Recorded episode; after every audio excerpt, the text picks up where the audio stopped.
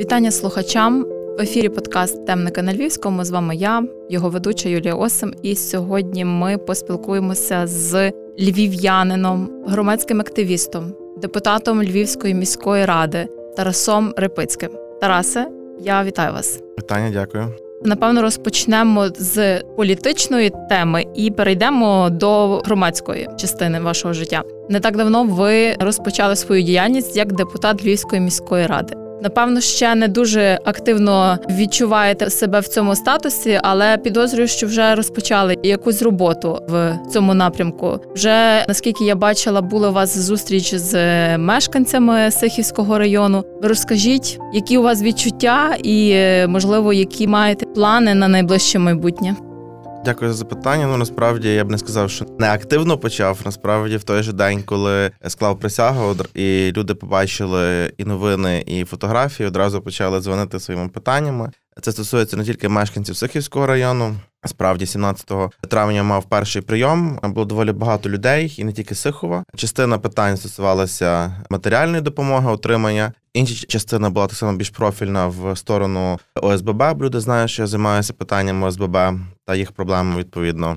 Ну і були декілька навіть креативних ідей щодо розвитку районного міста, що що було насправді приємно. Власне ж хочеться, щоб мої депутатські прийоми були сповнені ідеями, вирішенням якихось проблем чи нюансів, але не обов'язково фокусувалися на лише отриманні матеріальної допомоги, бо не вважаю, що це основна функція е, депутата. Цю функцію повинні здійснювати фахівці з відділу соціального захисту, який в нас функціонує. Серед моїх найближчих планів, е, перш за все, це побудувати структуру роботи і свою і своєї команди так, щоб мешканці могли легко достукатися та очікувати вирішення своїх проблем чи нюансів якомога швидше. Тобто будемо автоматизовувати наші процеси, і оскільки працюємо з даними з цифрами, то на основі статистики будемо виводити так само різноманітні інструменти швидкого реагування на проблеми. Що стосується вже ідей, які ми хочемо реалізувати, то перше, ми хочемо завершити ті, вже які комунікуємо останні роки. Так виходить, бо ще почали активно працювати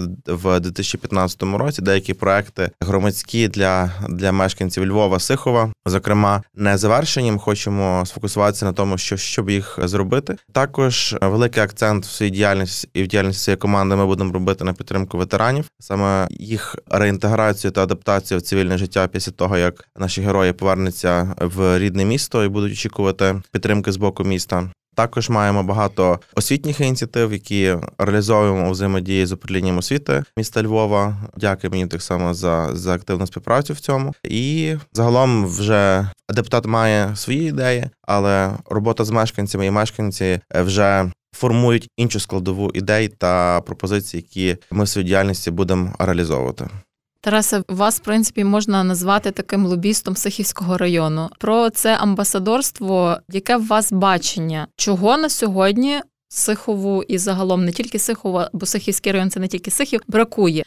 Ну насправді та мене часто називають, скажімо, лобістом Сихова, але насправді я просто люблю свій район, як люблю Львів, так і кожен інший район. Просто там і проживаю, і виріс, і отримав школу життя. І вважаю, що кожен мешканець чи кожна людина, яка активно розвиває концепцію громадянського суспільства, може так само фокусуватися на якихось мікрогромадах або громадах. Я в такій діяльності вибрав власне Сихівський район. Сихів в нас пройшов великий такий етап розвитку. Пам'ятаю, навіть десь в 2010 році такий був журнал Кореспондент. Він відніс Сихів до одного з найбільш неблагополучних і криміногенних районів взагалі України. То після проведення євро, після того, як ми вже появився трамвай, після того, як у нас появилася гаряча цілодобова вода, то вже почав Сихів розвиватися трошки активніше. Ми маємо швидке сполучення з центром, що впливає на соціальні зв'язки та економічні зв'язки. Тобто почав появлятися бізнес, почали появлятися такі більші компанії, які працюють на Сихові.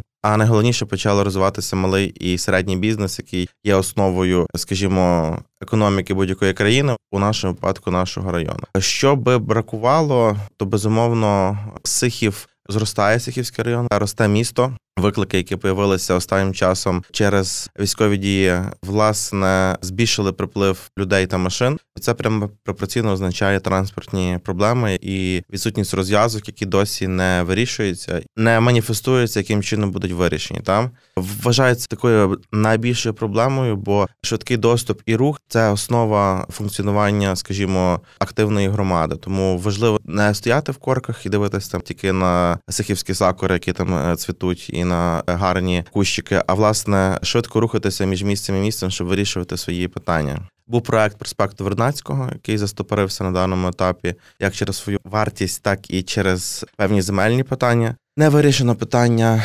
з розширенням проспекту Червоної калини.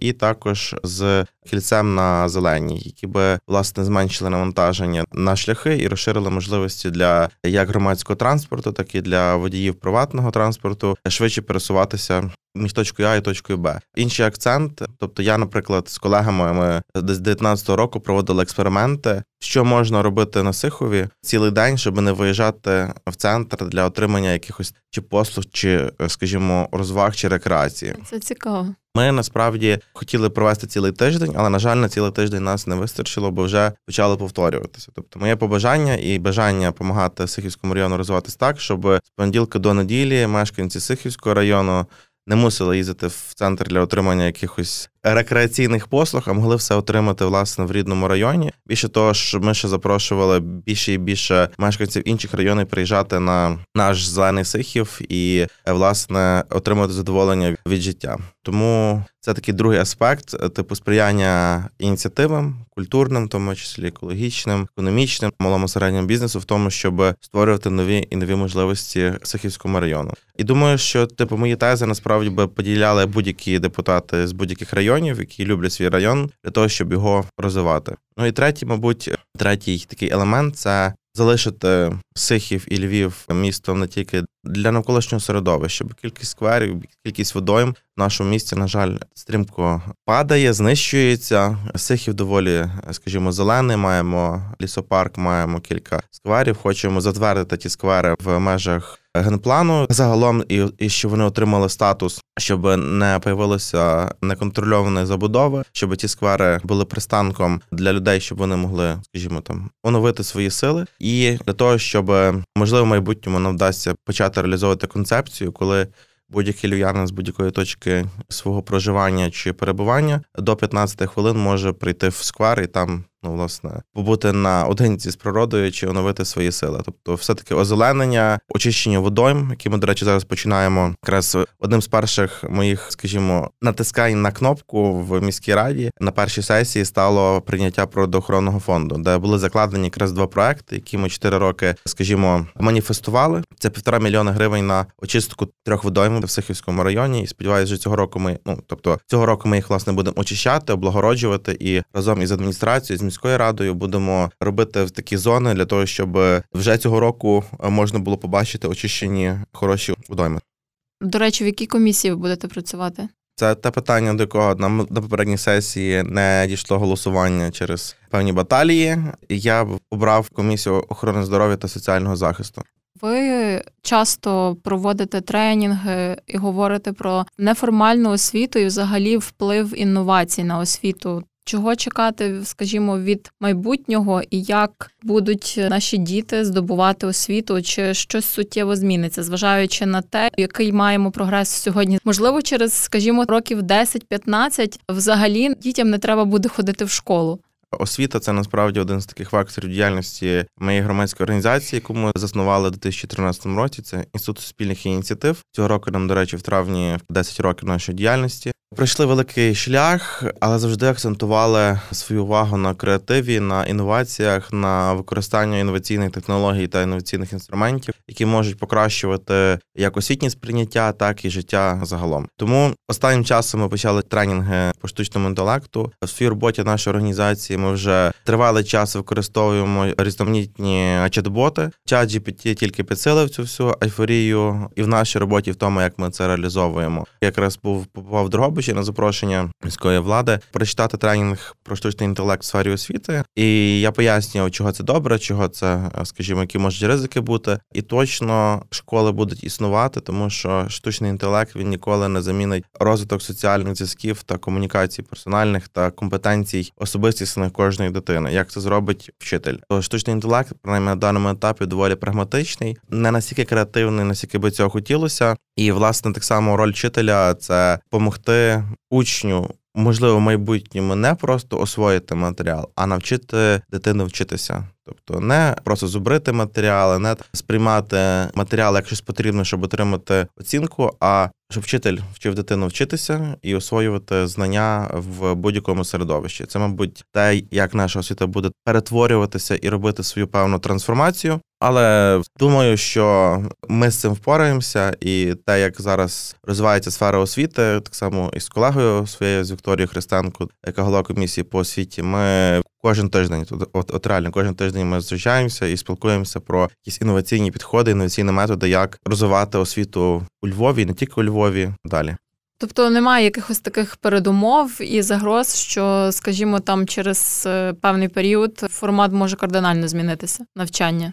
Ні. Я вважаю, що наша найбільша загроза це русські, і тому їх треба перше мінімізувати, знищити першу загрозу, і тоді вже думати про якісь е, інші. Погоджуюся. Тарасе, розкажіть ще про ваш проект, який я так розумію, нещодавно запустився арена знань. Трохи детальніше, хто може брати участь, і е, яка мета взагалі цієї програми? Це програма, яку ми розробили з нашими партнерами з Норвежської ради справих біженців, а також за підтримкою управління освіти Львівської міської ради на базі 91-ї школи міста Львова. Відповідно, це є 13 курсів позашкілля, починаючи від е, таких гуманітарних напрямків, як історія львівської громади, так і завершуючи 3D-моделюванням і лего-конструюванням. В рамках цих курсів дітки різного віку, приблизно від 6 там до 15, які розбиті на різноманітні групи, вони беруть участь в цих курсах. Курси ми напрацьовували за нашою певною авторською методикою, яка полягає в фокусі не на тільки знання, а власне на навики і на практичну реалізацію проекту. Відповідно, впродовж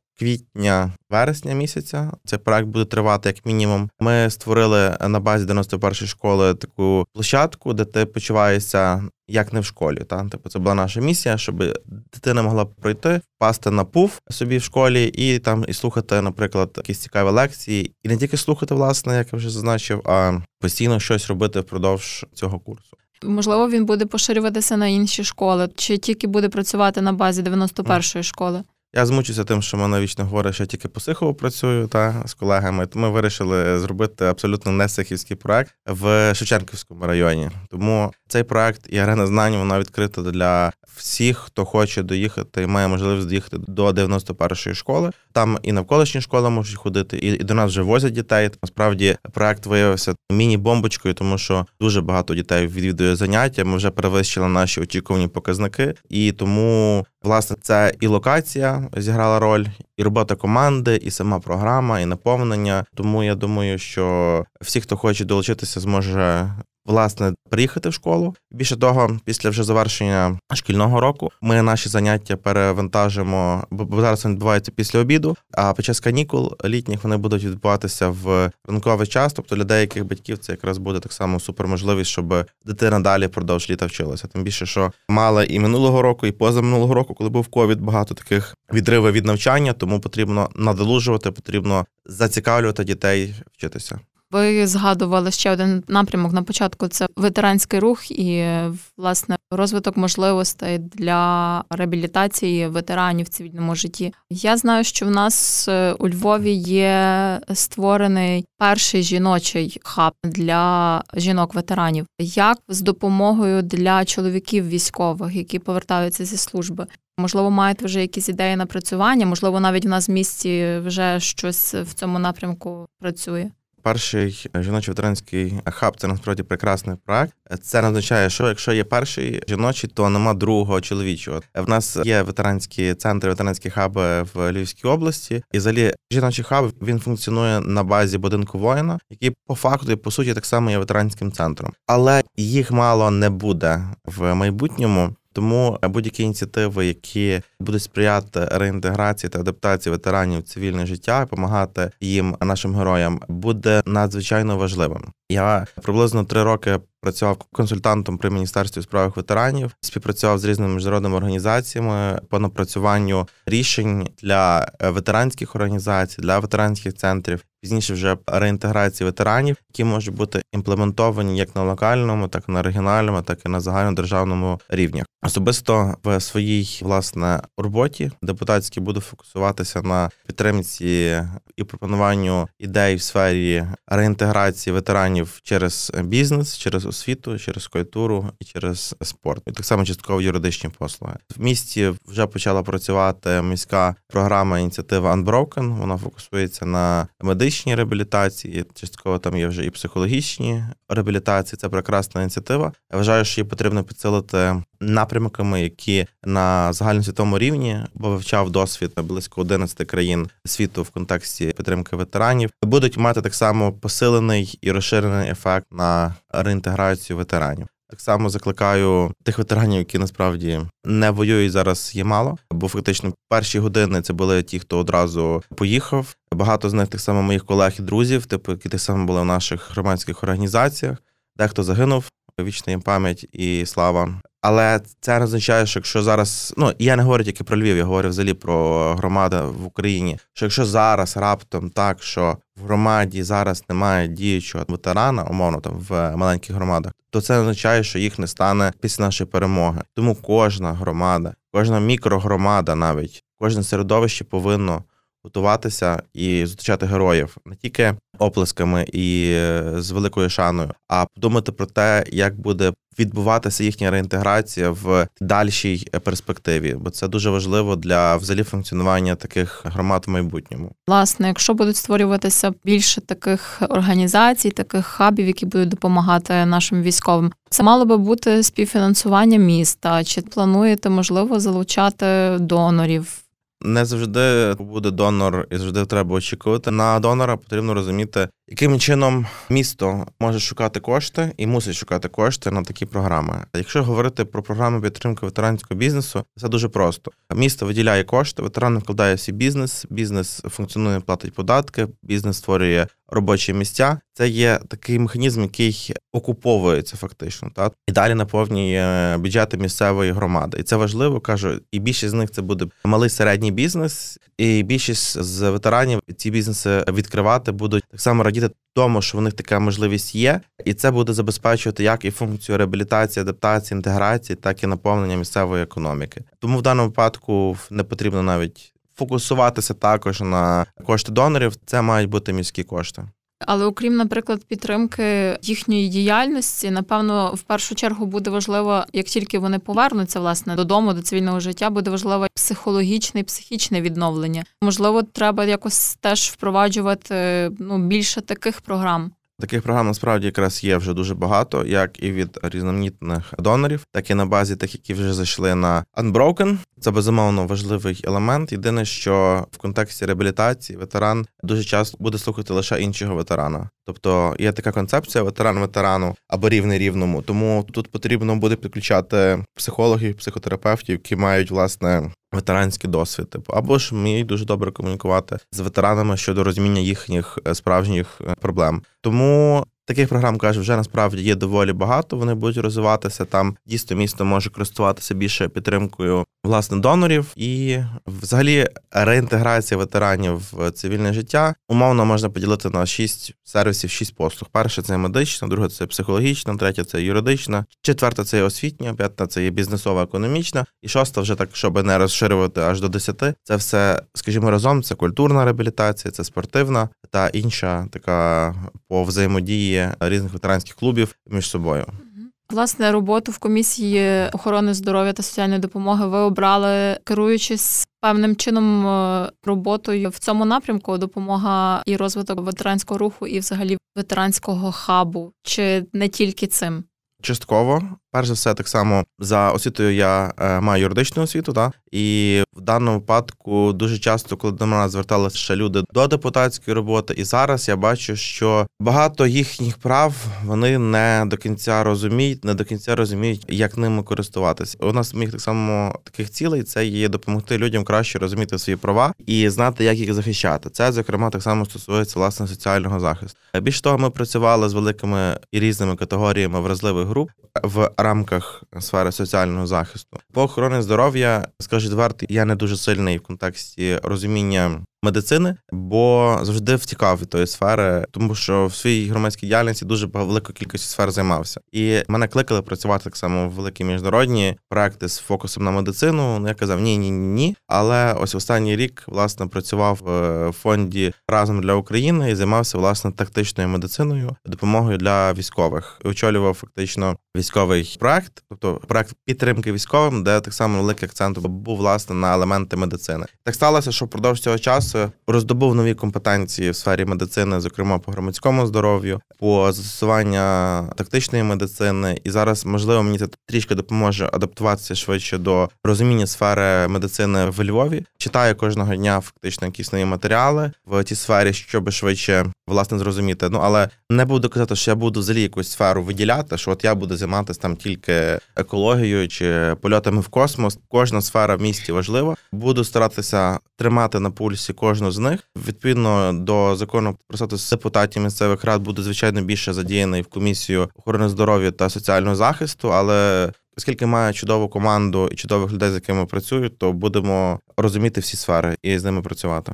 Фактично, ви зовсім нещодавно стали депутатом. До цього мали можливість е, аналізувати роботу міської ради, загалом міста, депутатського корпусу зі сторони. Ми розуміємо, що впродовж останнього року, понад року, відколи розпочалась повномасштабна війна, акценти в роботі взагалі змінились кардинально. Як ви вважаєте, наскільки добре, можливо, позитивно? Напрацьовуються потрібні напрямки в місті. Чи вважаєте те, на чому сьогодні акцентується, доречним і доцільним? розвиток саме одних проєктів, а не, скажімо, інших. Принципі, за іншою освітою я ще і політолог, тому для мене Е, діяльність органів місцевого самоврядування або органів влади, я ще дивлюся під іншим кутом, під професійним. Безумовно, останній рік змінив трошки можливості та потенціал місцевого самоврядування. Це так само і можна сказати і про місто Львів. Зокрема, це стосується використання коштів, які обмежені постановою. Тому містам і теж Львову потрібно шукати кошти від донорів на реалізацію тих чи інших проєктів. Вважаю, що в даному випадку те, що як місто, міська влада шукає кошти, є позитивно, тому що донори, на жаль, не дають кошти на ремонт доріг Сихівського району, але вони можуть давати кошти на реконструкцію, на проведення створення різноманітних медичних установ та створення власне таких проєктів, як Unbroken. Тут думаю, що Львів пішов правильним, скажімо, напрямком. Звичайно, що всіх донорів не захопиш, всіх донорів в одне місто не приведеш. Це було б неправильно в контексті підтримки інших менших громад і, взагалі, реформи децентралізації. Тому вважаю, що напрям і вектор був обраний нормально. Але це в тому числі створення таких проєктів потребує перегляду взагалі стратегії і концепції Львова в майбутньому. Цього поки що не було зроблено і не було прокомуніковано з важливими середовищами, тому що Львів може отримати статус. Ми в Львові любимо статуси різні. Статус неофіційний, бо це не дають медальки і нагороди медичного хабу, я думаю, східної Європи спокійно, враховуючи весь контекст, в тому числі і військових дій. Але для цього потрібно розуміти, що потрібно повністю перепрофілювати різні галузі в місті. Те, що ми говорили про освіту, чи штучний інтелект вплине, чи якісь інші інновації. Тут власне потрібно розуміти, що якщо ми беремо фокус на медицину, то нам потрібно фокусувати так само нашу освіту частково на медицину. А медицина це так само і математика, перш за все, це і хімія, біологія, в тому числі там і фізика, на яку потрібно робити акцент в освіті, щоб вона могла впливати в майбутньому на розвиток міста і розвитку компетенцій і підготовку фахівців в цій сфері. І тому відповідь на ваше запитання вважаю, що місто витягує великий максимум з можливостей, які існують зараз. Але потрібно розуміти, що ці можливості все одно треба якось вже згрупувати і сказати, наприклад, Львів 2030 – це є хаб східної Європи в контексті розвитку медицини. Можна ще розвинути напрямок наше IT, тобто це так само медичних стартапів, військових стартапів. Не потрібно цього цуратися, і військових інновацій в Європі. Можливо, ви власне разом з колегами будете якось пришвидшувати процес обговорення і аналізу стратегії розвитку міста. Так, ну для початку ми хочемо, щоб нас нарешті почали чути і враховувати наші пропозиції. Бо є нюанси з тим в контексті міської влади. Зараз, ніби вже так само деякі наші пропозиції почали враховувати, але це дуже пізно, як в контексті двох з половиною років, які фактично виключали фракцію з різноманітних обговорень. А зараз, коли трохи політична обстановка змінилася, вже раптом захотіли чути. Причому, що наша фракція ліберальна і справедливо ставиться до різноманітних аспектів розвитку міста і хоче, щоб наші проекти, які там включають в тому числі створення освітнього хабу, це проект Вікторії Христенко, розвиток штучного інтелекту, це проект Олекси Возняка. Рівні правила гри в сфері містобудування та затвердження містобудівних норм. Це Андрій Дічишин по цьому працює. Кожен має свій вектор відповідно до, до нашої стратегії, яку ми хочемо реалізувати. Можете назвати нас трохи романтиками чи фантазистами, але минулого тижня ми працювали. Ми відкрили нашу стратегію знову. Відкриваємо її кожен там два місяці. Дивимося, ага, тут пропонували, не почули. Тут так само пропонували, не почули. Ми рухаємося по нашій стратегії, яку задекларували перед виборами. Небагато фракцій партій, мабуть, таким займаються, але для нас це важливо, бо це дороговказ. Тому я сподіваюся, що ми будемо більше почуті, що е, будемо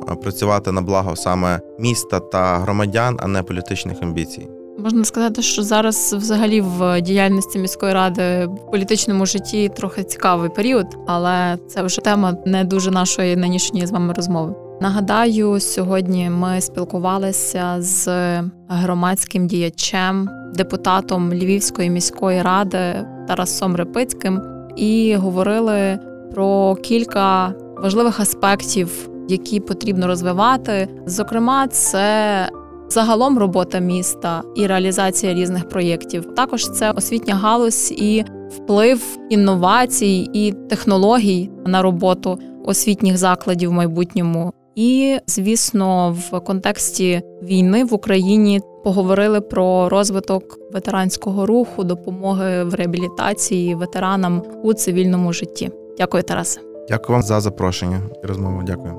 Почуємося в наступному ефірі.